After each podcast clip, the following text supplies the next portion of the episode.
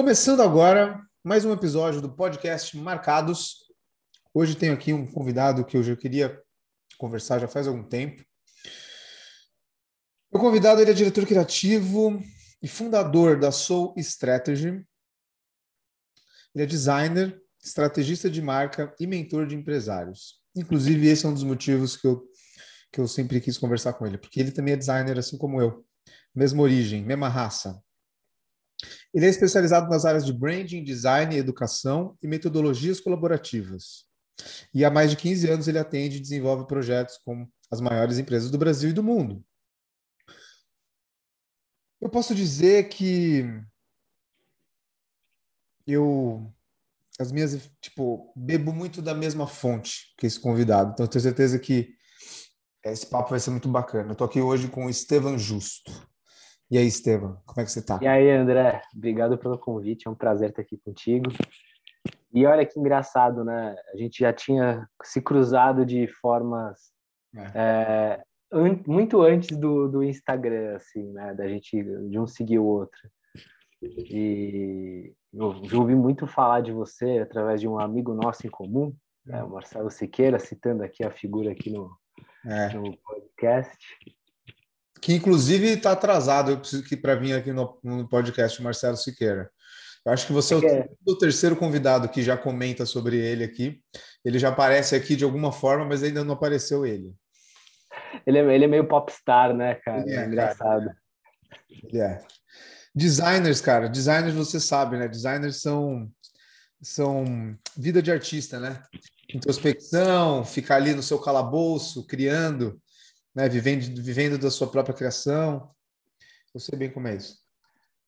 Mas. E, e, é, e é isso, né, cara? É para isso que a gente meio que acaba trabalhando, né? No final das contas, designer é sobre manifestação, né? Ah, que bom que você falou assim, você usou, você usou o nome da minha empresa, porque é isso mesmo, mano. Quando eu é, eu não estou querendo puxar a sardinha para mim, mas isso é, isso é só para você ver como que a crença ela é compartilhada realmente, né? Eu acredito realmente nisso, cara. E não é à toa que eu dei esse nome para minha empresa de manifesto. E a questão é que eu acho que foi no momento até da minha vida que eu ainda estava, eu não conseguia entender direito o papel do design com empresas, sabe, com negócios. Eu eu estava ali tinha recém saído de uma experiência tipo, uma experiência longa numa agência e, eu tava com essa com essa pulga atrás da minha orelha na época, né, cara? Eu tava tipo, cara, o jeito que a agência trabalhava não, não, não concordava, não tinha muito fundamento, tinha um gap entre o, o criativo e o negócio, né? ainda existia esse gap. E, e até o nome manifesto ele vem disso, ele vem de, dessa crença de eu achar que, porra, as empresas devem ser a manifestação daquilo que elas estão tentando mudar no mundo, sabe? Assim como designers utilizam o design para manifestar diversos tipos de soluções. Então, muito do que é, eu, eu falei que tipo, eu acho que a gente bebe da mesma fonte, por causa que até as coisas que eu leio, que eu acompanho de você, sabe, eu me identifico muito com o seu discurso com o seu sistema de crenças, eu diria, sabe? E muito vem dessa crença, sabe? Dessa crença da manifestação, de realmente, eu falo que branding é tradução, né? A gente não cria nada, a gente só traduz. Então, é, isso que você falou foi oportuno para pegar esse gancho.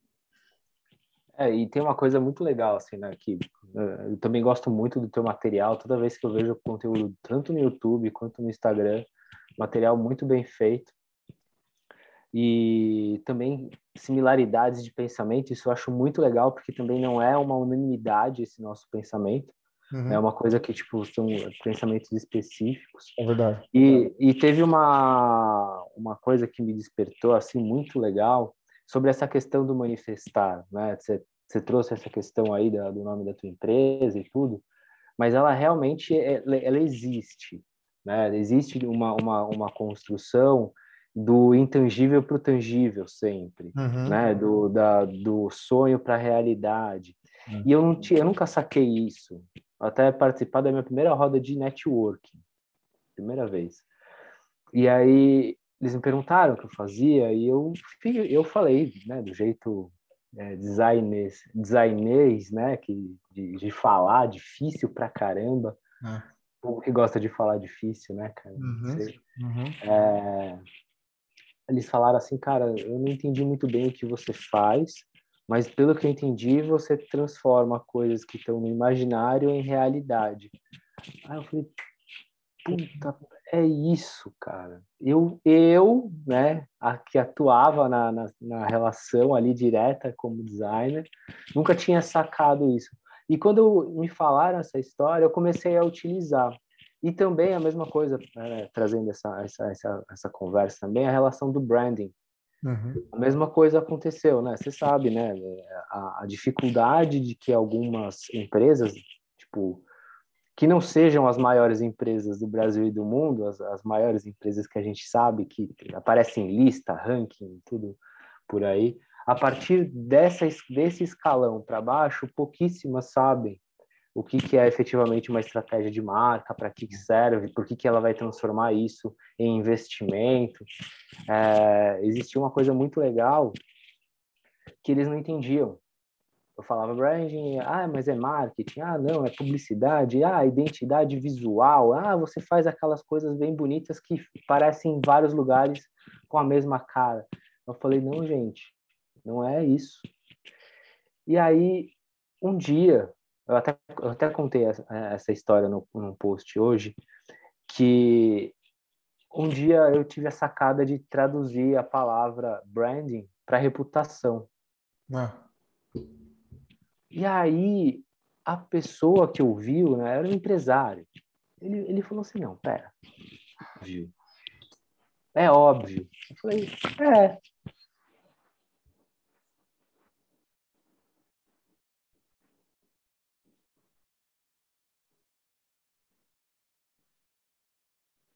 Já algumas vezes. Eu já trouxe esse contexto algumas vezes para outros empresários e eu estou entendendo que isso é uma linha realmente que conecta, que facilita o acesso do que a gente conhece, né? Porque fica lá brand strategy, brand platform, brand blá blá blá. Os caras não entendem, não conecta.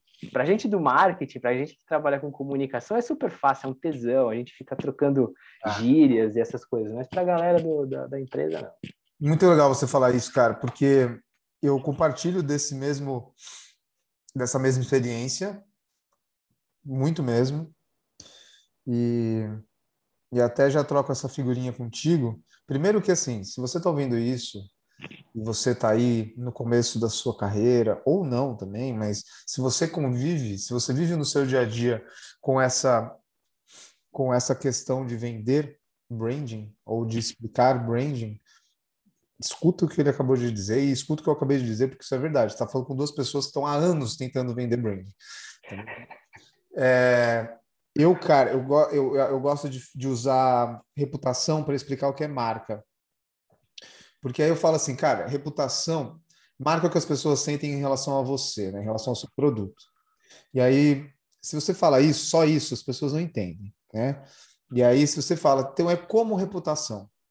E aí, para eu chegar no branding, eu explico que reputação, assim como marca, não dá para a gente criar. A gente não inventa. Não tem como a gente acordar, eu acordar amanhã e decidir que eu vou ter uma reputação, sei lá, sabe? Se eu não estivesse construindo isso através das interações que eu tenho com as pessoas ao meu redor, ao longo do tempo, eu não consigo inventar uma reputação do nada. Então, reputação assim como marca, não se inventa, não se cria de uma hora para outra. O máximo que a gente pode fazer com uma reputação é influenciar. Então a gente pensa o que projetar, direcionar, né? Exatamente. Então, se eu quero ter a reputação de um profissional ético, então eu sei que eu terei que ser 100% ético todas as vezes que eu for fazer algum trabalho, que eu interagir com algum colega, que eu é isso. Então é o máximo que eu posso fazer. Eu estou influenciando para que isso daqui a um tempo seja verdade. Branding é exatamente a mesma coisa. Então, branding é isso. Branding é, arte, é, é você influenciar como as pessoas vão se, se sentir em relação a você.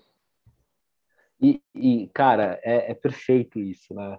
E são, e são sacadas que você acaba trazendo só com tomando não no mercado ou ouvindo dos caras que não estão te entendendo. Isso é, isso é muito interessante, porque você começa. A, é questão de defesa, né? A gente é ser humano, ser humano é animal, é uma forma de você se defender de um de uma certo ataque, né? De como é que eu faço essa pessoa que não vive, não conhece, não tem essa conexão, entenda o que eu estou falando para ele, né? Aí a gente entra em PNL, né? Programação neurolinguística, a gente vai entrar em, em diversas coisas que a gente tem diversos vícios de comunicação principalmente na nossa área, é, que dificulta também. Né? Também dificulta isso. É verdade. Uma vez eu tinha visto um, um post, é, era Seth Godin, uhum. um desses, desses caras aí, tipo filósofos do marketing. E aí ele estava falando justamente a diferença entre marketing e branding.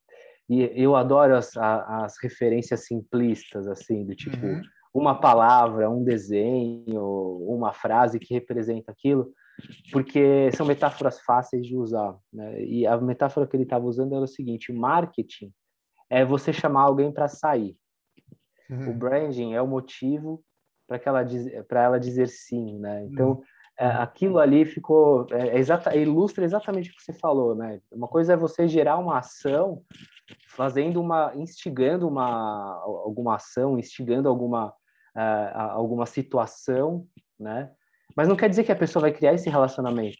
Sim, sim, sim. É, é uma, uma escolha. Aí é. ela só vai tomar essa escolha emocionalmente, né? Através do brand. Que tem uma... Eu, eu gosto muito, você citou o Seth, Seth Godin, eu já ouvi falar Godin. Não é Godin, né, gente? É Godin. Godin. Godin. Seth Godin. Uma ótima referência para você que gosta de marketing, branding, design, negócio, qualquer coisa. Eu gosto muito dele porque eu, como um estrategista de marca, eu defendo algumas linhas teóricas, né, que muitos marqueteiros não gostam ou pensam diferente. Nada, não é rixa, né? Mas é o Seth, ele é um marqueteiro que eu gosto, que eu acho que ele é um marqueteiro que pensa em marketing do jeito que eu penso em branding. E não que sejam a mesma coisa, gente, mas ele entende que tem uma diferença entre os dois e eles coexistem. A única coisa é que ele explica a diferença, ele não fala, ele não chama de branding, ele chama de brand marketing ou direct marketing, né? Marketing direto ou marketing de marca. Ele chama de marketing de marca. Enfim, fica aí com a licença poética.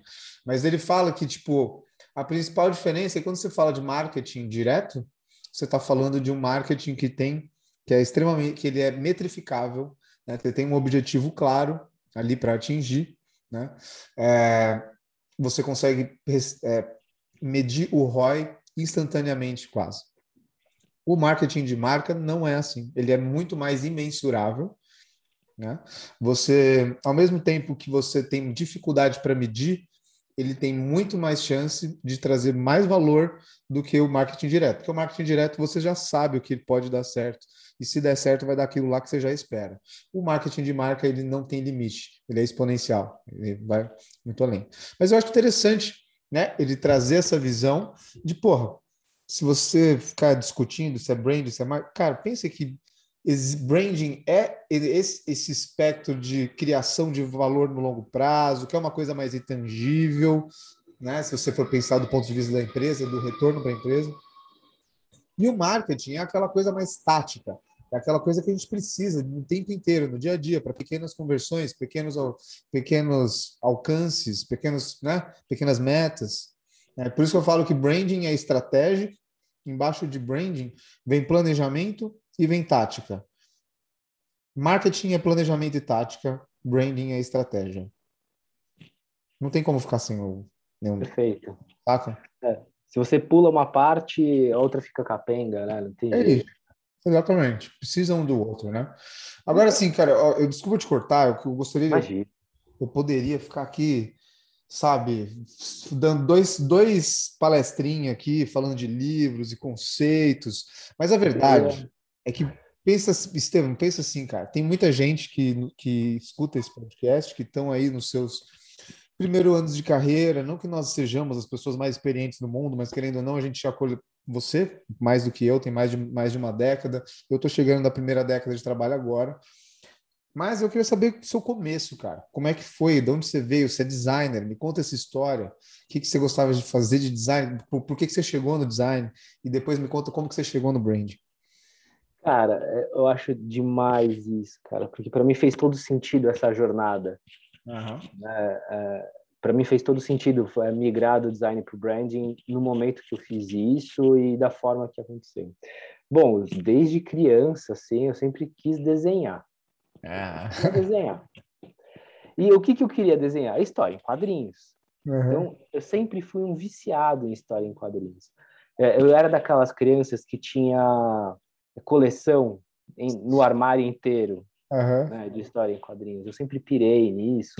A, a projeção que você tinha, né, do tipo de um mundo imaginário completo. Uhum. E eu adorava desenhar. Eu comecei a, a, imitar aqueles desenhos. Depois eu acabei do HQ americano, eu acabei indo pro é, pro, pro mangá, né, desenho uhum. japonês. Uhum. E aí, 15, 16 anos, chegou aquela hora, né, que você tem na, no, nos colégios, assim, às vezes, né, que é a orientação profissional. Uhum. Aí falou, aí, aí, que é, Estevam? Vamos fazer teste vocacional? Vamos fazer teste vocacional. Cara, tinha dado um resultado, tipo, X, assim, sei lá, aromaterapeuta, qualquer coisa. qualquer coisa. E aí eu falei, porra, não, o negócio eu quero desenhar, eu quero fazer uma faculdade de história em quadrinhos. E não existia, acho que nem existe ainda no Brasil. Tinha só lá na Califórnia, que era, era uma faculdade de história em quadrinhos, roteirização, né? E animação. Muito foda. Caralho. Só que, né, lá na Califórnia, eu estava aqui no Brasil.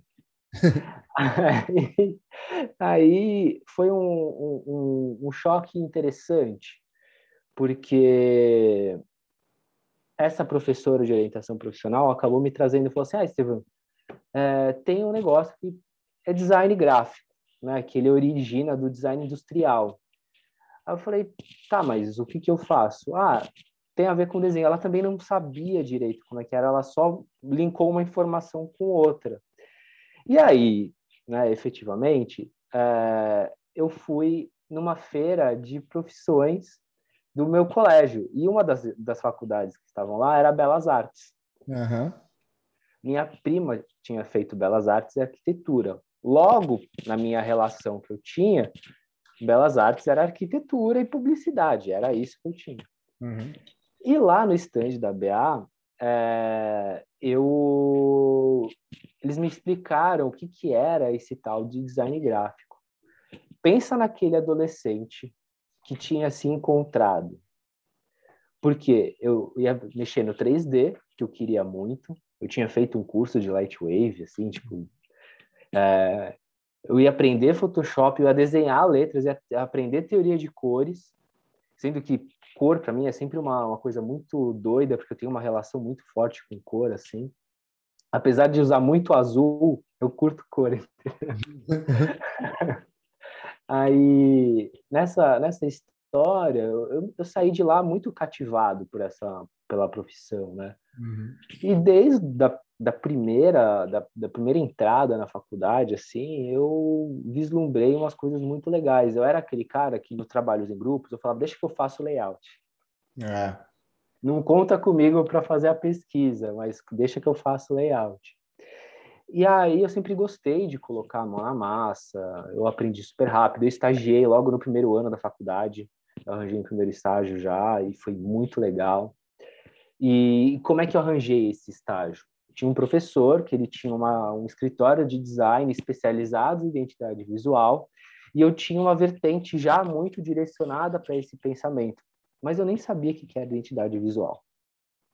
Ele falou, oh, Estevam, não é tua matéria ainda, mas é, eu tenho um, um, um estúdio, né, uma, uma, um escritório de design que trabalha né, com identidade visual e a gente está implementando uma estratégia de identidade visual em um cliente, só que é lá em Guarulhos, né, é, é lá né, numa empresa de metalúrgica, né, metalúrgica, que a gente vai implementar a estratégia lá e a gente conversando com o presidente da empresa, a gente entendeu que seria legal levar um estagiário. Eu estou te indicando.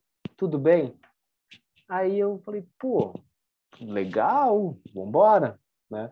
E foi lá a primeira vez que eu comecei a entender comunicação, o que, que a gente fazia, aprender a mexer em design. Fazer, eu, eu, eu fazia a montagem de uma, de uma coluna de, de, de design linha por linha, né? Uma coisa...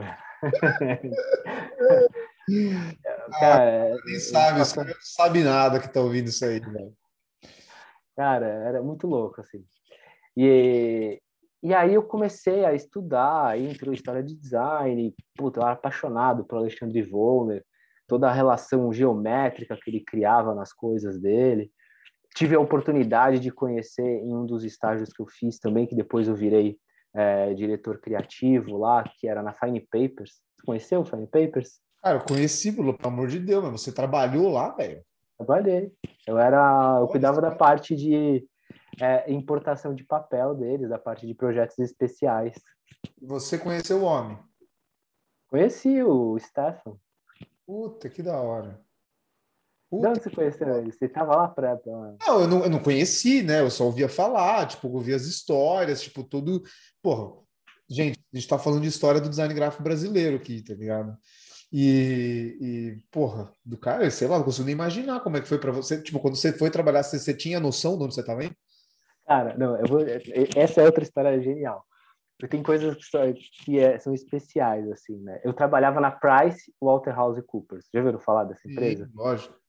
É, é, eu sempre gostei de barba. Uhum. Lá é uma empresa de auditoria. Né? Então, é aquela, é aquela empresa que as pessoas passavam e viam se tinha a barba tava falha ou não. Nossa, mano, você tá de brincadeira. É, era. E eu trabalhava de terno. Que isso, olha, olha onde ele foi. É, aí era, esse, era essa a minha história. Porque olha que louco também, né? Eu, dessa empresa de metalúrgica, é, um amigo meu que era de uma concorrente dessa empresa me indicou, eu passei no, na vaga de estágio, a grana do estágio era muito maior do que os outros lugares que eu trabalhava. Eu falei, putz, deve ser muito legal, deve ser muito, uma outra infraestrutura. E era, como empresa, absurdamente gigante. Naquela época eu já tinha 95 anos. Né? Então, é, puta, puta história, assim. E aí, construção de marca na veia. Puta que foda. Construção de marca na veia. Apesar da, da rotina ser, ser bem diferente de uma agência, de um escritório de design, cara, é, a gente lidava com materiais do mundo inteiro, tipo, em chinês, japonês, é, inglês, português de Portugal, material, cara, muito louco, assim. Então foi uma experiência muito forte. Só que eu não tinha nada a ver com o ambiente. Ah é, toda vez que eu saía de lá, me dava uma, um alívio. Puta, foda isso. E, e aí, no dia que eu fui visitar a Fine Papers com a faculdade, eu fui visitar a Fine Papers para aula de produção gráfica. Você falou assim, eu tô passando com a turma, olha, ali é minha mesa, ó. Não, cara, eu cheguei, aí vi aquele mundo de papel, e aí eu vi uns catálogos, umas coisas muito loucas. Eu falei, nossa, isso aqui deve ser muito legal, muito criativo as coisas. E aí eu conheci o Stefan, né, o dono da, da Fine Papers, a, a ex-esposa dele, que era sócia dele na Fine Papers, também, a Tati. É, e aí eu meti a cara, assim, de, de louco mesmo, literalmente. Falei, ah, vocês não estão procurando um estagiário aqui, não?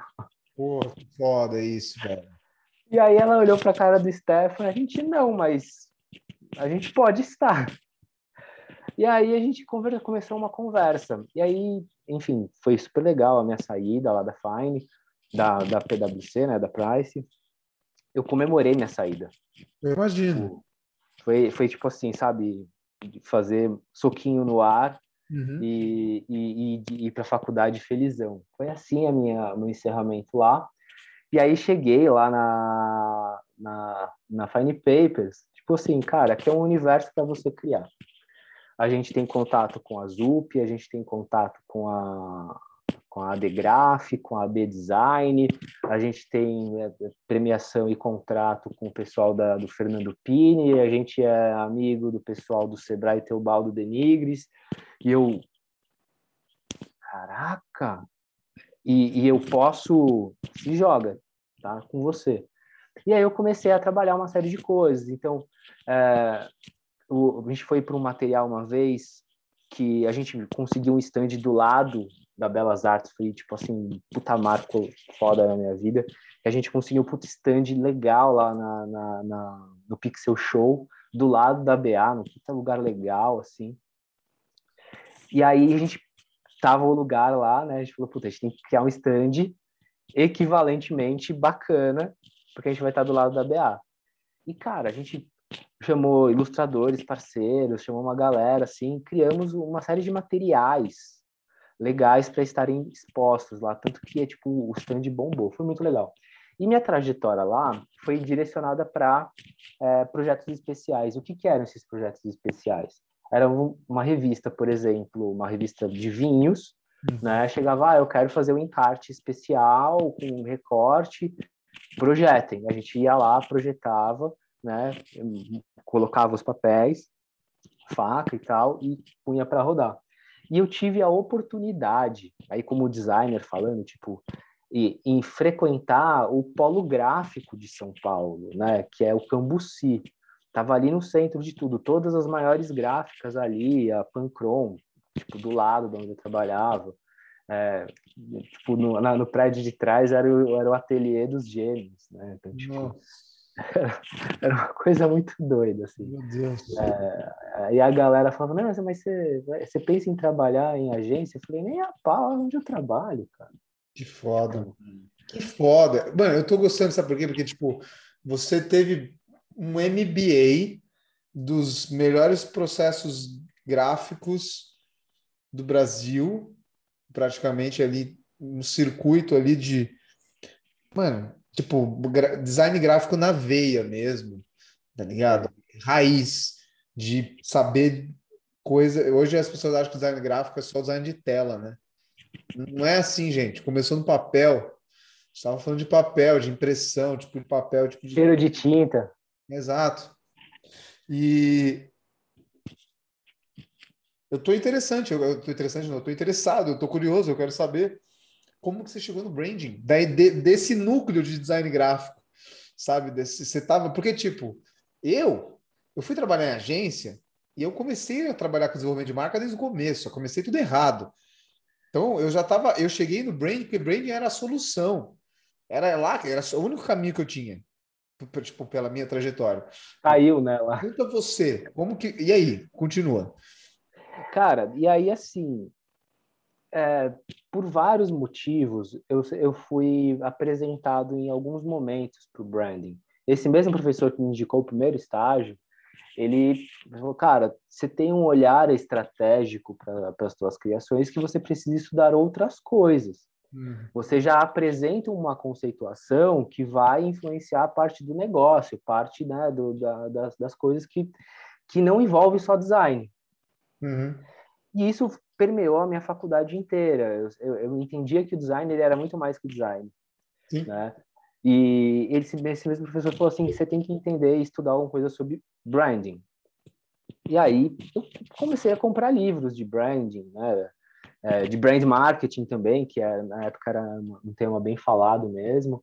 É, e também alguns materiais tipo de identidade visual aplicado para branding. Uhum. E aí, naquela época, era comprar livro mesmo, assim, né? Tipo, existia internet, ok, né? Mas não era esse mundo que é hoje, essa E ainda era informação. encontrar esses livros, hein? Muito, muito. Era FENAC, eram caríssimos, assim, né? Tipo, não tinha uma, é, não tinha uma, uma, uma, variedade de informação, não tinha Pinterest, não tinha Behance. Né? Não, nem Amazon também. Nada. É. Nada. E aí foi muito legal, porque eu comecei a fazer esse tipo de visão, entender um pouco mais de branding. E eu sempre quis trabalhar numa das maiores, assim. Sempre quis. Foi, eu, fiz inúmeras entrevistas nas maiores, nas maiores agências, nos maiores escritórios de branding do Brasil, né? Só que aí tem uma coisa do destino, cara. Eu nunca passei. Que bom. Eu nunca passei. E aí, por que que nunca passei? Não sei. Tipo, não sei, nunca tinha. Acho que cara, tinha relação de pessoas perto ali, indicação, tinha promoção. É. Então, aquela história, assim, tipo, numa, é aí que é isso que é legal, né? Eu sempre entrava na, na, nos processos, mas nunca passava. Isso foi uma, no começo foi uma dor, assim. Claro. E aí eu falei, caralho, né? Eu sou, meu trabalho deve ser horrível, né? Que eu não passava em nada. Ser um bosta. É, eu falava, caralho. Eu, eu, eu fico vendo coisa dessas agências o tempo inteiro e eu não vou conseguir entrar em nenhuma delas. Cara, eu vivi a mesma coisa que você. Sério? É, eu, eu, eu me, às vezes eu me sinto meio patinho feio, assim, né, nessa jornada. Não, são poucas. Quantas agências, sabe, tem? Se você não enche duas mãos. As, É. as boas, boas, que você está falando. Meu irmão, quantas pessoas, quantos designers tem no Brasil? Mano, A milhares. conta não fecha. Mas... A conta não fecha, exatamente. E aí, e, e aí foi legal pra caramba, porque eu sempre quis, né? E aí a Belas Artes abriu a primeira turma de uma extensão de curso que era de construção de marca e branding, Ah, que legal. que era nada mais, nada menos que um curso de dois, três meses, né, aos sábados, é, para a gente começar a aplicar a construção de marca é, e design no branding. Então, foram, cara, pessoas que, sei lá, trabalhavam na Caldura e Martino fazer esse curso, tá ligado? tipo, é, é, é, também foram o, a essência do design gráfico brasileiro, assim.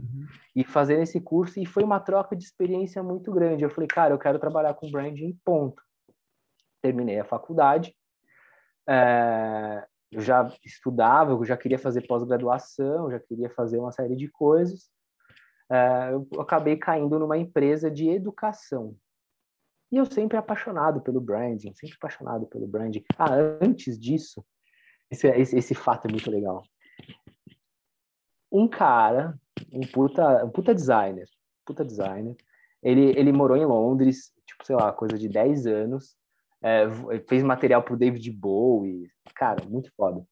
É, e veio pro Brasil, voltou pro Brasil e ele trouxe um monte de cliente junto. E ele não tinha braço para desovar. E ele era amigo de uma professora minha da faculdade. Já estava formado. E aí ela falou assim: "Ah, putz, vai trabalhar com esse cara, você está procurando freela, tal, que sei o quê", porque eu estava numa entre safra de empregos que eu fui escolher um lugar errado para trabalhar, estressante, ruim, clima estranho, assédio moral pra caramba, umas coisas muito bizarras que assim, a gente conhece bem como é que é isso. É... Eu falei, cara, não, eu não quero mais trabalhar, eu vou viver de freelancer. Porque eu ganhava uma grana boa como freelancer, sempre, sempre, sempre. Desde o começo da faculdade eu freelava, e aí foi muito bom. Eu falei, cara, não, eu vou investir na carreira de freelancer.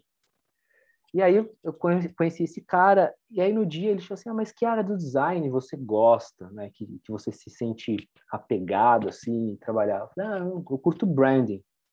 Aí ele olhou minha cara, assim. Aí ele deu uma risada. Aí eu falei, o que, que foi, né? Tipo, ele falou, não, você gosta da parte do design do mal. Aí eu falei, oi? Como assim? Design do mal? Aí ele falou, não, porque a gente está numa era cara é meio visionário, assim. Ele, a gente está numa era em que a gente está falando sobre responsabilidade de consumo.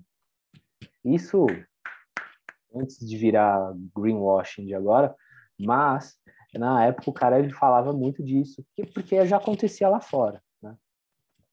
E aí ele falou, a gente está falando de consciência de consumo, enquanto o branding estimula o excesso de consumo. E aí eu falei, caraca, velho, é? E aí eu vou te mostrar uma peça que eu fiz para uma exposição de design lá, é, lá dos lugares lá que ele frequentava, lá na Europa tal. Não lembro qual que foi. Ele fez uma série de mandalas, tipo, em, em, em filipetas de, é, de papel para jogar em cima, assim, do, do, do, do, dos stands e dos lugares, né, da ambientação da, da feira. E aí eu falei, nossa, que legal, puta mandala bonita, né? Eu falei, ah, você tem, né, influência de budismo, hinduísmo, essas coisas? Aí ele falou, não, beleza, sim, é, eu sou budista, mas não tem nada a ver isso. Aqui eu chamo de inferno disfarçado. Eu falei, caraca, que peso, velho. Doidão. Que foi? Muito. Mano, e assim, recém-formado, tinha o quê? 20... 22 anos. Você era uma esponja. Não, Total. Total, total, total. E aí eu falei, cara, mas e aí? Né? Por que Inferno Disfarçado? Aí ele começou a dar zoom, eram vários logotipos que a gente conhece, né? muitos famosos. E aí, à medida que você ia entrando no centro da mandala, olha a viagem, as empresas ficavam maiores e menos conhecidas. E aí ele falou: de dentro para fora são as empresas que mais destroem o mundo. Uhum. E eu falei: caramba, mas eu não conheço nenhum dos logotipos. Ele falou: pois é. Mas eles que fornecem as principais matérias-primas de todas as cadeias. Aí eu falei: caramba, eu falei: cara, mas por que, que você foi estudar isso? Ele falou, não, porque eu sempre fui meio rebelde, eu sempre fui meio ativista, é. É, não segue a minha linha, não, eu só tô, eu só tô dizendo aqui porque é legal você ter essa visão diferente, né, disruptiva sobre o que você faz. Aí eu falei, puta, legal, vamos embora. Ele falou, porque o trabalho que eu te chamei para fazer aqui é trabalho de branding. Você vai ter que fazer identidade visual, ok? Tipo, eu só, eu só tava te provocando para você ter um olhar crítico sobre as coisas. E na época eu não sabia responder para ele. Eu não sabia sobre ética, eu não sabia sobre responsabilidade, eu não sabia sobre é, a parte de governança das empresas, eu não tinha a menor ideia disso. Claro. Então, quando, é, quando chegou essas informações, eu fiquei com ranço do branding. Hum. Eu fiquei com o ranço do branding, porque aí eu comecei a entrar num lado de, de visão das coisas é, que caíam realmente nesse lado ativista, né? Então, a dia anti, anti empresas de química, essas coisas, né? Que eu sempre achei muito forte nisso no design, que era a capacidade de expressar uma mensagem, né? Ou de mudar completamente a visão de uma empresa através de uma identidade visual, de um material gráfico, né? Na época a gente não tinha tanto acesso, né, de internet nem nada. E e aí eu fiquei com um ranço, e aí acabei terminando essa jornada e caí numa empresa de educação, né? E aí foi quando eu comecei a entender um mundo completamente diferente. Assim, bizarramente. Essa empresa, ela atendia as maiores empresas do Brasil. Tipo, cara, você falar uma empresa aí grande... Educação tipo, corporativa, tipo consultoria? Educação corporativa. Tá. Consultoria de RH. Tá. Eles faziam é, programas de estágio, essas coisas, né? E aí eu falei, tipo, falei, cara, como é que eu caí aqui, né, numa empresa de, de, de RH, no dia da entrevista? Quando eu cheguei na frente, uma, um prédio aqui na Faria Lima, na, na, na, na Cardoso de Melo, na verdade, puta bonito, bem desenhado, arquitetura moderna, eu falei, uau, que legal isso, né? Aí entrei, o lugar todo diferente, o, o, o cara que me entrevistou parecia vindo de agência. Eu falei, cara, eu tô num mundo que eu não tô reconhecendo. Tipo, eu não tô, eu não tô entendendo o que tá rolando aqui. E aí eles me mostraram os materiais que eles estavam fazendo, como é que eles enxergavam as coisas. Eu falei, cara, puta design editorial na veia lá. Os caras produziam umas peças assim incríveis. Eu falei, mas e aí? Para que que é o design aqui? Ele falou, não, design faz parte da entrega. Então tudo que a gente faz aqui tem design. Então design não tem é, não é diferencial aqui. Design, ele faz parte da escada de evolução do design, ele já está na essência. Eu falei, nossa, caralho. Falei, como assim, cara? Aí eles me falaram sobre um cara chamado Martin Niemeyer. Ah, aí já era. Aí, aí eu falei, cara, Martin Niemeyer, comecei a ler a escada, né, de evolução do design, falei, puta, que animal, quem é esse cara? Branding. Aí Aí, nessa jornada inteira, nessa empresa, eu me envolvi muito com inovação. Eu fui, eu fui uma das primeiras turmas de Design Thinking do, da, da SPM. Então, o meu chefe fez a, a, primeira turma né, de Design Thinking lá com o Luiz Alt e com o Tennyson Pinheiro, na época, que eram sócios da, da Livework. É, e esse meu chefe foi a primeira turma de, de, de, de Design Thinking.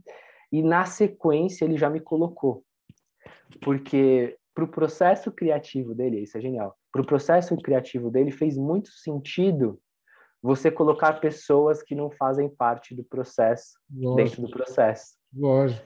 E lá começava né, um pensamento que hoje já é mais disseminado, que a gente conhece bem, que são os workshops. Mas naquela época era, a gente se alimentou literalmente do design thinking. Uhum. E a gente começou a aplicar isso dentro da empresa. Então, vamos criar uma solução nova para um programa de estagiário, uma, uma, uma ferramenta nova de aprendizagem. Cara, ideação, né, construção, teste, vamos ver se vamos validar e depois executo. Era assim, cara. Então, tipo, era sei lá, a gente bebia material da Ideal, a gente bebia material tipo de, de, de da, da aquela empresa ferrada que depois virou a GAD. Uma, era uma puta empresa de design e inovação que tinha aqui, que depois virou GAD junto. Foi muito legal porque eu pude experimentar coisas que eu não teria outra chance, num estilo de vida muito tranquilo. Tipo, lá eu aprendi a fazer feedback para as pessoas. Eu aprendi a conversar com os meus parceiros. Eu não, eu não, eu não, eu não só comia o rabo, eu não só é, é, falava besteira, né? Eu só não. não... Sim, você não estava o tempo inteiro no cangote cobrando, cobrando, cobrando. Tipo. É, é, é, o jeito também de fazer. Então lá eu aprendi a fazer feedback, a ter um negócio que eles chamavam de liderança, é, liderança com autoridade. Liderança sem autoridade que é, é, que no caso desse contexto não era a autoridade que hoje é falado, sim. era o autoritarismo. Sim, sim. Então, como é que você se tornava um líder dentro de uma empresa é, a partir da influência e das boas é, ações e das boas conexões que você promovia? É, marca pessoal. Né? E aí a gente começou né, a entrar nesse contexto e a empresa cresceu, ela se fundiu com uma outra empresa de educação e virou a maior empresa de educação do Brasil, tipo, de 200 funcionários para 800 quase. É, foi bizarro. E aí aconteceu um negócio, fusão. Fusão, alguém sabe fazer isso? Alguém sabe conectar e criar cultura, criar posicionamento? Aí o meu chefe, ah, o Estevam tem uma ideia. Aí vamos trabalhar a identidade visual, a gente montou a identidade visual dessa nova fusão, criamos um manifesto ali junto com a equipe de redação. Só que aí eu falei, falei, gente, mas isso não funciona. Isso aqui eu estou tapando o sol com a peneira, vai dar choque, porque são empresas bem diferentes é, e formatações bem diferentes. Eu acho que precisa de um trabalho estratégico. Aí o meu chefe falou assim: Ah, por que você não vai fazer a pós-graduação que você queria fazer? É, aí eu falei, tipo, porra. Aí eu falei, ah, legal, mas, tipo, tá caro para mim, né? Tá meio fora. Ele falou, não, eu consigo com RH, a gente banca, só que você utiliza a, a empresa como TCC. Simples. Eu falei. Fantástico. Demorou. Beijo para esse chefe. Cara, esse, esse meu chefe, até hoje, assim, eu tenho uma, um relacionamento muito próximo com ele. Daniel Stan, puta designer puta designer até hoje. Ele, ele saiu dali, ele, tipo, ele tava como é, Chief Design Officer dessa empresa, e aí ele topou voltar a ser designer sênior, porque ele estava sentindo falta de desenhar. Cara. Ah, mano, isso é normal, velho. Lá no Vale do Silício. Aí, ele foi lá para uma startup lá, na, lá, em, lá em São Francisco. E hoje ele, ele arrebenta lá. Puta designer. E ele tem um estilo de vida muito dele, assim, muito especial. E aí fui fazer branding. Fui fazer branding na, na Rio Branco, né? Com quase todos os, com as pessoas que passaram por lá. Então, puta, Seragine, é, putz, Daniel Padilha, é, Guilherme Sebastiani, todos é, esses caras. Todos esses caras que são. Cara, a gente está falando de, tipo, a minha geração é muito próxima da sua, eu tenho 30. E, que é muito próxima também. Talvez o Sebastião seja um pouco mais velho, mas o, o Padilha é, também não está muito longe disso. Então, isso é pra, a gente está falando realmente, tipo, meio que a história do branding no Brasil, a minha, a sua um pouco, talvez, uma geração para cima, foram umas primeiras gerações, porque antes disso era muito diferente. A Ana Couto mesmo, né? A Ana Couto, ela fala, na época dela, ela só ela começou em 95 no Brasil porque ela não, ela não pegou nada do Brasil. Ela trouxe tudo de fora, porque não tinha aqui ainda. Cara, é animal. E aí, tipo, não, e aí eu tô comentando isso porque você tá falando, falando essas referências, tipo, que foi na mesma época que você foi lá na Rio Branco. Eu, cara, para quem não sabe, Rio Branco foi, um, acho que a primeira faculdade a ter o curso de branding, né? Tipo, não era, não era faculdade de branding, era um curso. Era MBA. MBA, né? Mas foi uma das primeiras, eu acho, se não a primeira. primeira. E, e por isso que ele está falando desses nomes, para quem não sabe, Daniel Padilha, fundador do The Lab, o Sebastiani, fundador da Brandster, é, são nomes que quem estuda branding hoje vê muito falar, só que não tem nem ideia que esses caras realmente estão lá atrás. Começou, tipo, um dos primeiros cursos que realmente falava disso como uma profissão específica, colocava estratégia, enfim. É, não, e, e tinham figuras icônicas, assim, tipo Lincoln Seragini, né? Que ele era um dos fundadores da Seragini Farnay Guardado, um dos maiores escritórios de design, arquitetura e branding aqui também, que virou amigo meu, assim, a gente conversa, tipo, desde então, eu fui procurar estágio nele. Hum. Aí ele, esse foi muito legal. Eu fui procurar estágio na Seragini, aí ele falou, o, o dinheiro que você ganha nos estágios que você faz é muito mais do que a gente oferece aqui e do que a maioria das agências oferecem. Então, a minha sugestão é que você continue, não desça o teu, o teu patamar, mas é uma pena porque eu ia gostar de trabalhar com você aqui. Aí, pausa, gap, pula para o curso de, de é, Design Thinking lá da SPM. Uma das aulas é, magnas que tinham lá, que eram as aulas né, de, de parceria que eles tinham, era do Lincoln Seragini. Hum. E foi a única aula que eu não fui. Por quê, velho? Porque eu saí tarde do trabalho, estava cansado, não consegui ir lá. Ah. E aí estavam me falando no celular, no grupo, né? É, Estevam, é, você conhece o Lincoln? Eu falei, conheço. Não, porque ele falou teu nome aqui. Eu falei, como falou meu nome aqui?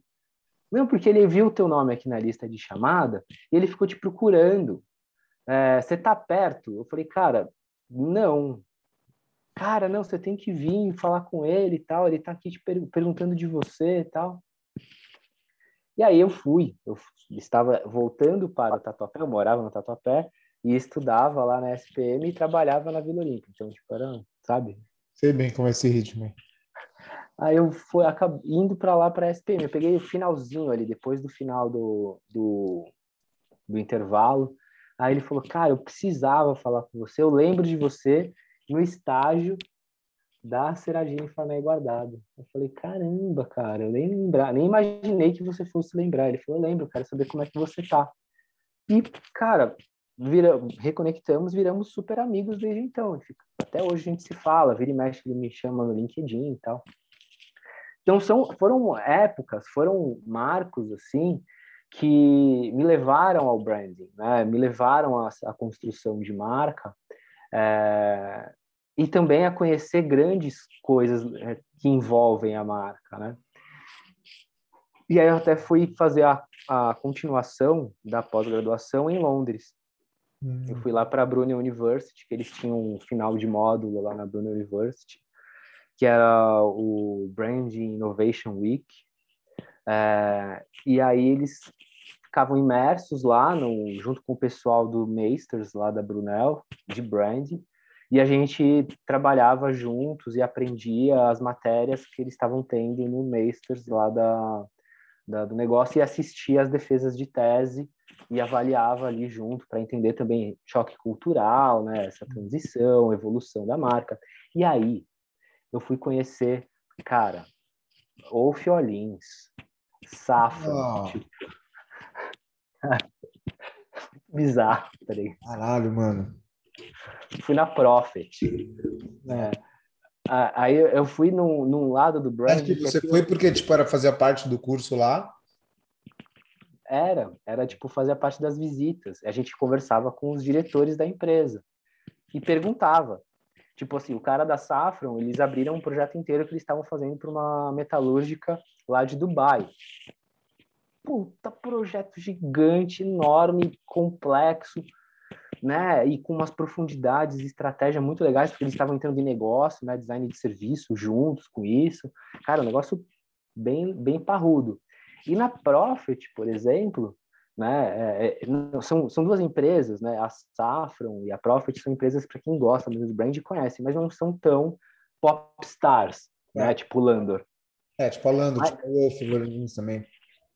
Que elas, eles são mais, têm mais presença de, de mídia. Uhum. A, a Profit, é, ela tinha acabado de se tornar a Profit, ela era Fig Tree, tinha virado Profit, né, por conta de uma fusão com uma outra empresa de serviços. E aí eles estavam, ele, o cara que era o general manager lá da, da, da, da empresa, ele abriu toda a estratégia deles de construção de marca. Tipo, ele, ele pegou o quadro branco e saiu desenhando todos os diagramas que eles usavam e apontava, ó, aqui a gente faz assim, dessa forma, dessa forma, aqui a gente traz essas pessoas, essas pessoas, essas pessoas, essas pessoas, e a hum. gente olha isso, isso, isso. Aqui nesse projeto de hambúrguer, a gente fez uma imersão com todo mundo para fazer um negócio de disrupção, para a gente tirar as pessoas do lugar comum. E eu falei, cara, pera, né? Tipo, muito doido. Muito foda. E aí ele até falou, ah, ainda bem que é, a gente tem aqui um grupo de, de brasileiros, porque eu me senti seguro em fazer isso, porque se fosse qualquer outro tipo de grupo, já iam ter pessoas fotografando o que eu estava falando. O que, que esse cara conhece do Brasil que eu não conheço? Tá ligado? É. Porra. Porra, brasileiro é. ia ser o primeiro que ia estar tá filmando. Tipo, cara, só um comentário nessa história. Gente, é meio que quem trabalha com estratégia de marca, esse o que o Estevam tá falando é que esse cara aí, ele, ele meio que ele mostrou é meio que ele mostrou o, a galinha dos ovos de ouro da empresa, né? O que, que o qual que é o não que exista ainda propriedade intelectual, não existe metodologia exclusiva. Exclusiva. Não tem. Hum, agora, se você está com um monte de estudantes na sua frente, cara, e você mostra todo esse roadmap que você utiliza, aquilo, cara, não tem como você. Eu acho que vocês saíram de lá, vocês não tinham nem capacidade de conseguir absorver tanta coisa. Não tinha, né? Não tinha. Eu estudo até hoje o material que eu aprendi lá. Ah, eu quero ver esse material, velho, pelo amor de Deus. Eu te mostro, cara. Porque, assim, vira e mexe eu tenho que revisitar, porque são conceitos muito profundos, são coisas que ah, também, por conta da língua, a gente vai pegando experiência mais para frente, né? Claro. Eu, fui, eu tinha um inglês legal quando fui, mas não para entender termos técnicos. Hoje, meu inglês, meu inglês é um pouco melhor do que eu tinha. Então, cara, hoje eu entendo muito mais do que eu, do que eu, do que eu, eu mesmo escrevi e do que eu tenho de material. Cara, é, é muito doido, assim. Então, é um material ainda... E aí, brinca, brincadeiras à parte, né? Que nem aquele... O, o on-branding lá, né? Do, do David Ecker. Ainda é contemporâneo, ainda é sobre esse momento e primórdios do branding. Esse material também. Uhum. Né? Então, foi, foram, foram oportunidades, assim, assim, espetaculares. E aí eu voltei né, para essa empresa, né, fiz o TCC, né, de posicionamento de marca lá, e, e aí eu conheci minha esposa. Hum. Ela era comercial da, da empresa que eu trabalhava, dessa empresa de educação. Ah, eu atendia ela, porque a gente começava a fazer umas coisas muito loucas para ajudar a vender. Uhum. E a gente começou a sair juntos, tal. E aí ela falando, putz, é, você poderia investir mais na sua carreira de, de freelancer, né, tal. E a gente indo, indo, indo nessa, e eu faz... eu comecei a curtir essa história de freelancer, assim, mais ainda do que eu já curtia. E eu falei, cara, beleza, eu comecei a fazer uns cálculos, eu falei, beleza, meu trabalho hoje em dia, ele é bem mais tranquilo, porque eu tinha ganhado uma promoção quando eu terminei a, o MBA, para um cargo chamado designer estratégico. Eu só participava de poucos projetos específicos nessa empresa. É, e aí ela falava assim, pô, você tem um cargo, uma, uma carga de horas reduzida, você tem né, um espaço de, de locomoção, você tem horário flexível, que você poderia utilizar para ter mais frilas e ganhar mais dinheiro para você, né? Então, tipo, eu estava pensando na arte, no negócio, ela já estava pensando na performance, né? Lógico. Aí eu falei, cara, não, é óbvio. Aí eu falei, comecei a, a fazer mais frila, mais frila. E aí, quando a gente estava para casar, é, ela, eu falei, cara, eu vou sair da empresa, eu vou focar total é, na carreira de estrategista de marca. E aí, naquela época, né, tipo, doce ignorância, eu tinha feito uma conta de padaria Nossa, né? Tipo, assim, bem, sim, bem nas coxas, né? Nunca fui bom em matemática e fui fazer matemática aquela hora é complicado, né? aí, deu, deu, fiz uns cálculos, eu falei, não, beleza, se eu é, fechar tantos projetos, eu consigo é, manter a, o estilo de vida que eu tenho, né? Porque o que eu tenho, o que eu faço de freela hoje, só com o tempo que eu faço, eu já quase triplico de salário. É, então, se eu continuar essa, se eu tiver um, um, dia inteiro de foco nisso, eu vou ganhar muito mais, vai ser muito mais legal e tal. Falei, beleza. Aí me enchi de coragem na ignorância, né? E aí eu esqueci de né, falar sobre fluxo de caixa, contratação de pessoas, vendas, custos. negociação, custos. Né? Então, tipo, eu fui ali na cara e na coragem, na pura ignorância mesmo. Fiquei um ano nessa história, eu tinha na minha cabeça a estratégia certa era eu ser um, um estrategista autônomo e, eu, e, ter parceiros das grandes agências né, de branding. E não deu muito certo, né? porque a gente sabe que esses caras gostam de reduzir bastante o custo deles, né? Sim. E esses custos eram tipo uns, valores meio bizarros assim nossa mas que frustrante né então eu vou focar em projetos meus e aí que começou e aí que começou eu comecei a eu transformei a minha marca de estrategista autônomo em parceiro e virei um estrategista autônomo é, de projetos de branding sozinhos então eu pegava pequenos negócios startups e comecei a trabalhar nisso e foi muito legal porque sabe aquela história da seguir a cartilha da, da estratégia de marca? Eu seguia muito a cartilha. Hoje, hoje eu, eu, eu desencanei dessa cartilha, mas é, eu seguia direitinho. Então, quando eu apresentava projeto e, e por exemplo, uma, um, cara que tinha que ele era Safran aqui no Brasil, ele viu esse material que eu estava fazendo, ele falou: Nossa, Estevam, você que fez sozinho, cara, é impecável, porque você seguiu a risca toda a, a estratégia de branding mesmo, cara. Nossa, espetacular. Quantas pessoas participaram? Eu falei, eu e um redator. Aí ele falou, caramba, mas a gente entrega isso com uma equipe de cinco, seis pessoas. Eu falei, tá, beleza. Os projetos que vocês pegam também são muito maiores que o meu. Essa aí é uma empresa que está abrindo a porta agora, né? nem se compara. E aí é, eu comecei a criar coragem nisso. Eu comecei a criar coragem nisso. Eu comecei a puta, legal, né? Então eu faço uma coisa que é certinha, que está tá sendo legal, então eu vou poder começar a ousar. E aí eu comecei a misturar. Por que processos colaborativos?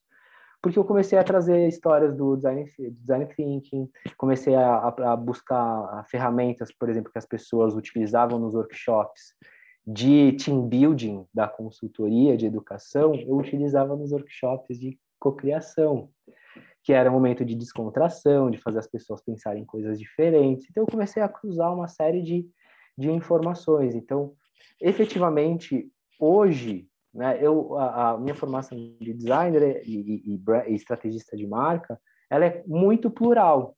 E eu acho que é isso que acontece, né? É, é, não existe a faculdade de estrategista. Você acaba virando uma chave e entende que a tua vida te direciona a esse pensamento sistêmico, né? E aí não é linear, né? Isso que eu acho mais legal, não é linear. Então é, é essa jornada aí, né? Do designer para a estratégia e aí entrei nessa linha de estratégia e virei empreendedor, que tem uma grande diferença, né? Em, em ser um autônomo e ser empreendedor. Agora é, depois de muito tempo de preparo e dedicação, me formando como empresário e tudo, é, hoje eu estou bem na linha do dono de empresa, muito mais do que é, um profissional autônomo. Né? Hoje tem equipe, hoje eu tenho outras funções bem mais, é, que me tomam mais o dia do que efetivamente só a parte de estratégia. É, então coisa de empresa mesmo. Você tem que cuidar da empresa, né? Tipo, você tem que tocar o negócio e deixar o, que, que as, as pessoas toquem o dia a dia da empresa ali, que é uma mudança de chave muito, muito é muito grande, né, cara? É um processo muito grande. digo isso por, pela minha própria experiência mesmo. É, mas, cara, é muito, muito interessante ouvir essa história, porque encontro de muitas similaridades. E é interessante ouvir você falar, porque faz sentido, e eu fiquei até pensando, cara, eu acredito que tenham pessoas com com experiências similares, porque não é uma questão de. Eu acho que é uma questão de perfil, o perfil do estrategista. Sabe, o perfil do estrategista a gente passa por lugares parecidos. Então, quando, pra você ter uma ideia, né? Quando eu saí da agência, eu saí da agência e resolvi ser frila, só que eu resolvi ser frila já com nome de empresa, que foi aí que eu pensei no manifesto. É, meu primeiro cliente foi uma consultoria. Tá nome, né? Eu curto pra caramba. É, então. Foi, inclusive, eu decidi esse nome no táxi indo para a primeira reunião. Legal. É, inclusive, com a primeira reunião, que o quê? Era meu primeiro cliente foi uma consultoria de desenvolvimento humano, uma consultoria de RH.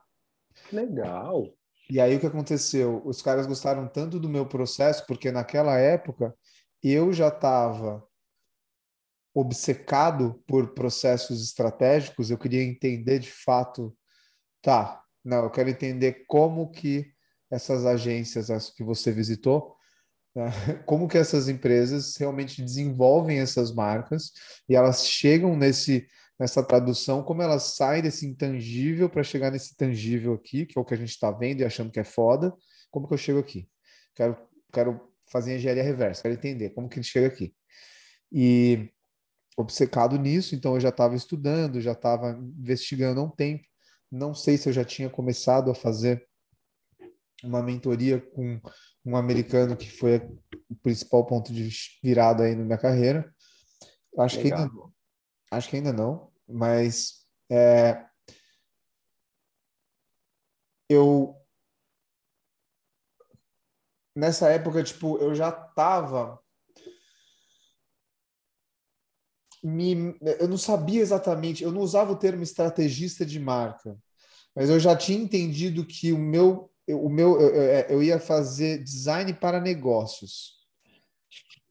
Tanto que os caras da, dessa consultoria, primeira consultoria, eles gostaram tanto dos meus processos, que eram processos de design thinking, né, que eu conhecia porque eu fiz uma faculdade, eu fui, a faculdade que eu fiz foi de começo, era de desenho industrial, eu fiz uma faculdade de design de produto e depois eu tirei a licenciatura em design gráfico. Então eu fiz uma faculdade de design de produto, nunca trabalhei com produto, trabalhei sempre com gráfico, inclusive desde o meu primeiro ano, igual você, de faculdade, então acumulei bastante experiência. Então, tipo, quando eu falei que eu já estava puto da agência, querendo abrir minha própria empresa, eu tinha 22 anos. Cara. Demente, do alto da minha arrogância. Animal da juventude, tá ligado? Mas o, o ponto é que, nesse primeiro emprego, né, desse primeiro cliente, que era essa consultoria, eles gostaram tanto dos meus processos que eles me chamaram para dar uma consultoria de design thinking e inovação num cliente deles. Esse cliente deles era a Lynx, que é uma, uma gigante do, de, sei lá, sistemas de logística, de omnichannel, enfim, tipo qualquer posto de gasolina, farmácia, loja de shopping, é, é, esse sistema que usa. Então era uma empresa enorme, eu não tinha nem noção. E eu fui dar dois dias de workshop ensinando design thinking e inovação aplicado a negócios para o MBA interno da empresa. Então eu estava dando, ensinando uns caras de 50 anos de idade como que eles deveriam lidar com os problemas de negócios deles, com 22 anos. E, tipo, animal. completa. É, animal. animal. tipo, bunda suada, né? Encharcado, assim, a cabeça o tempo inteiro, com o cu na mão, não tem, não tem outro termo. E isso tudo aconteceu, tô te falando tudo isso, por quê? Por, justamente porque eu comecei a enxergar o design e entender que ele de fato era uma ferramenta para o negócio, muito além do que simplesmente ser um fornecedor gráfico ou um fornecedor estético, vai podemos dizer assim. Sabe? Então, o fato de eu ter feito tomar é, ido atrás desse tipo de conhecimento rapidamente como na época ainda era meio estava meio que começando ainda esse negócio de design thinking e tal, isso acabou me dando uma autoridade que tipo eu nem eu nem eu não tinha. Esse é, esse é o ponto, eu não tinha essa autoridade. Mas o fato de eu estar falando disso, cara, deu confiança nos caras, fui lá, foi um ótimo trabalho, foi aí que eu percebi de fato que o design thinking é a ferramenta, é a disciplina, é o, é o sistema operacional, mas o que conecta a criação com, com o negócio é branding, cara. Não tem como falar que não é. Assim. Eu acho que. E, e foi aí que eu entendi, que foi, foi, foi aí que foi a minha, a minha vocação. Porque o que, que eu entendi? O branding, da mesma forma que ele é uma maneira do empresário ter algum tipo de controle de longo prazo sobre aquilo que ele faz de criativo dentro da empresa, para o criativo, o branding é uma forma de ele compartilhar a responsabilidade da criação com o fundador, com quem contratou ele. E eu, talvez tenha ficado um pouco complicado, mas o que eu quis dizer é: quem já trabalhou em agência quem já, ou quem já trabalhou em, como um designer, ou como um publicitário, ou como um criativo de qualquer área, no ponto de um fornecedor, a gente se vê muito, em algumas vezes, tendo que fazer um trabalho de enxugar gelo, ou até de vender coisas que a gente não concorda, principalmente porque às vezes a gente sabe como é por dentro da empresa e o que faz a gente concordar menos ainda. Então, o branding ele é uma forma de você compartilhar essa responsabilidade. Enquanto na publicidade, não. Publicidade na agência era tipo: chegou o budget, tem o briefing, resolve. Tem a meta, tem o objetivo, faz. Tem que fazer acontecer agora. Se vira, filho. Vamos, tem dinheiro. Aperta o botão. Aperta o botão. A gente tem um caminhão de dinheiro que a gente te deu. Você vai fazer o quê? Faz alguma coisa, caralho. E, e aí o branding não. Como, eu, como o branding é uma tradução, você está usando o que o negócio tem a favor dele, então você divide essa responsabilidade. Então, essa responsabilidade de fazer, dar certo, de vender, ou sei lá o que, que seja, não é mais só do criativo. O que torna a vida do criativo muito mais feliz, muito mais tranquilo, com muito mais propósito. Sem dúvida. Então, é, eu acho que temos, temos muitas similares nessa trajetória, nessa, de todo o caminho que a gente fez até chegar realmente no branding e as referências, né? Então, eu acho que a gente fala a mesma língua. Eu acho que eu você, a gente tem que tomar até cuidado, porque eu acho que eu você é aquele tipo de pessoas que se deixar a gente fica chato, sabe? No meio da, da festa, puta, os dois. Só os dois trocando ideia. É, não, os caras, tipo, da mesma. Os caras com o mesmo cheiro, com a mesma cor, a mesma roupa, sabe? Tipo, fazendo, falando a mesma coisa. Tipo, puta, os caras lá de. Mas, de qualquer maneira, cara, eu poderia ficar muito tempo conversando com você e com certeza vou.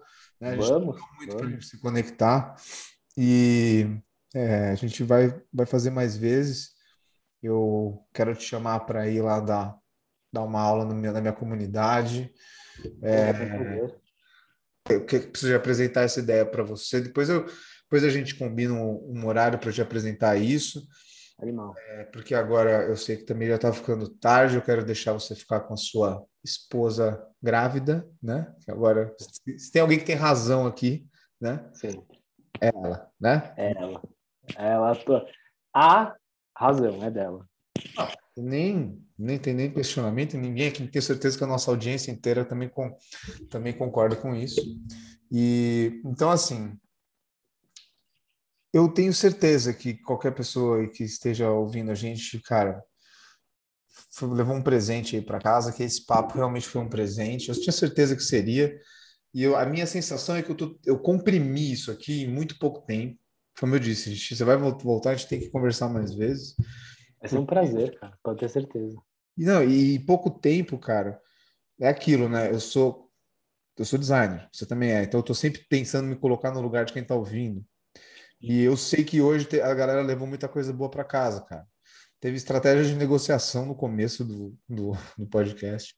Depois teve toda essa história extremamente enriquecedora, falando de tipo, o cara foi do, da história do design gráfico brasileiro para o Covil da impressão dos processos gráficos. Aí depois foi para estudar estratégia, foi para Londres, tomou um tapa de processos. Mano. Animal, né? Do caralho. Puta experiência. E é, fico feliz que você hoje esteja aí tocando, passando para o lado de empresário. E eu digo eu fico feliz porque eu sei que você vai contratar pessoas, você vai movimentar o mercado e eu agora que eu sei né, de todo o seu o seu sistema de crenças, eu fico feliz sabendo que tem mais alguém lá tipo tocando e levando a mensagem, né, que eu acredito também. Então, tenho certeza que vai dar tudo certo, né? É, Para quem gosta de trabalhar, né, como eu sei que você gosta, é difícil. Um pouquinho. A, a sorte, a sorte, a sorte procura essas pessoas, entendeu? Então, tenho certeza que vai dar tudo certo. Queria te agradecer muito pelo papo de hoje. De verdade, foi um prazer te conhecer. Gostei muito da sua história e a gente vai continuar esse papo e com certeza vamos fazer muita coisa juntos. Nossa, André, eu retorno para você esse elogio, porque para mim foi um convite incrível, incrível, incrível participar desse encontro com você aqui. E mais, eu gostei muito da, das nossas similaridades, da forma com que você pensa. Eu gostei demais e eu, eu acredito, sem, tipo, sem tirar nem pôr, que a gente vai ter que conversar muito ainda, né? E, e criar coisas juntos, criar coisas juntos. Eu acho que pessoas assim nascem para trazer é, coisas que estão no mundo imaginário para a realidade. É o intangível é. para o tangível, né? Exatamente. E agora, cara, que eu estou nessa minha quest eu estou nessa minha nova missão frente aí à educação, né? Um novo propósito que me apareceu aí nos últimos meses. Estou muito feliz com isso e, e eu vou precisar de pessoas como você, com certeza também. Então é um Conta prazer. Comigo. Feliz de poder contar contigo, cara. E eu agradeço demais, demais novamente pelo, pelo espaço e quero manter essa relação, esse nosso contato, porque foi muito enriquecedor para mim também saber da tua história, saber um pouco de você. E vou querer saber mais ainda, de tomar um café junto ainda. Com certeza vamos, cara. Com certeza vamos. Já estou prestes a tomar minha segunda dose. Estou quase, estou quase prontinho para curtir. Sair por aí bem corrimão. Vambora, foda-se. Vambora. Ó, é, fala para a galera. Acho difícil, né? Mas caso você ainda não conheça o Estevam, não siga ele. Passa isso para galera. O meu Instagram, você falou? Ah, o que você quiser, cara. Cara, é, é o meu nome no Instagram, Estevão Justo, arroba Estevão Justo, e LinkedIn também. É Estevão com S mudo, viu, gente? Não tem E, é Estevão com S só. E N no final. E N no final, isso. Na verdade, este nome que eu acabei de dizer para você, ele é uma... A história dele é a minha introdução numa palestra de name. Porque ah, tem... foda. É, tem, tem, tem estofo. Né, que eu tenho vontade de ouvir agora. Não, mas tudo bem. Você vai voltar e você vai me contar tudo isso. Animal. Você quer seguir o Estevam? Vai lá. Estevam, como que é? Desculpa. Estevam com S mudo e N no final, justo. J-U-S-T-O. Pô, mas esse é o nome mesmo, é só isso. É. O, o seu arroba. É, ter... é arroba Estevam Justo. Ah, isso é coisa de privilegiados, né? Privilegiados. Mortais como eu tem que colocar um O na frente. O André Lona. Mas eu tenho certeza que você também já me conhece. É, além do, do, do Instagram da, do Estevam, você já vai encontrar lá o Instagram da, da empresa dele, da consultoria dele, da Soul Strategy. Também recomendo vocês seguirem, ficarem de olho para os caras daí estão prometendo um, um reposicionamento, parece que vai ter novidades, né? Esse ano. Então acompanhem, acompanhem. E, e é isso, tá? É, Para me seguir, vocês já sabem meu Instagram. Quer procurar meu canal no YouTube, André Lona. Fiquem espertos, minha comunidade está saindo. Um grande projeto que eu estou aí com bastante orgulho de estar tocando. E com certeza veremos o, o Estevão por lá também. Então, agradeço a todos aí pela audiência. Gostou desse conteúdo, gente? Vai para o próximo. Tem vários outros episódios, tem várias coisas. Fiquem aí. Muito obrigado, Estevam. Obrigado. Um beijo no seu coração. Tchau, gente. André, obrigadão, cara.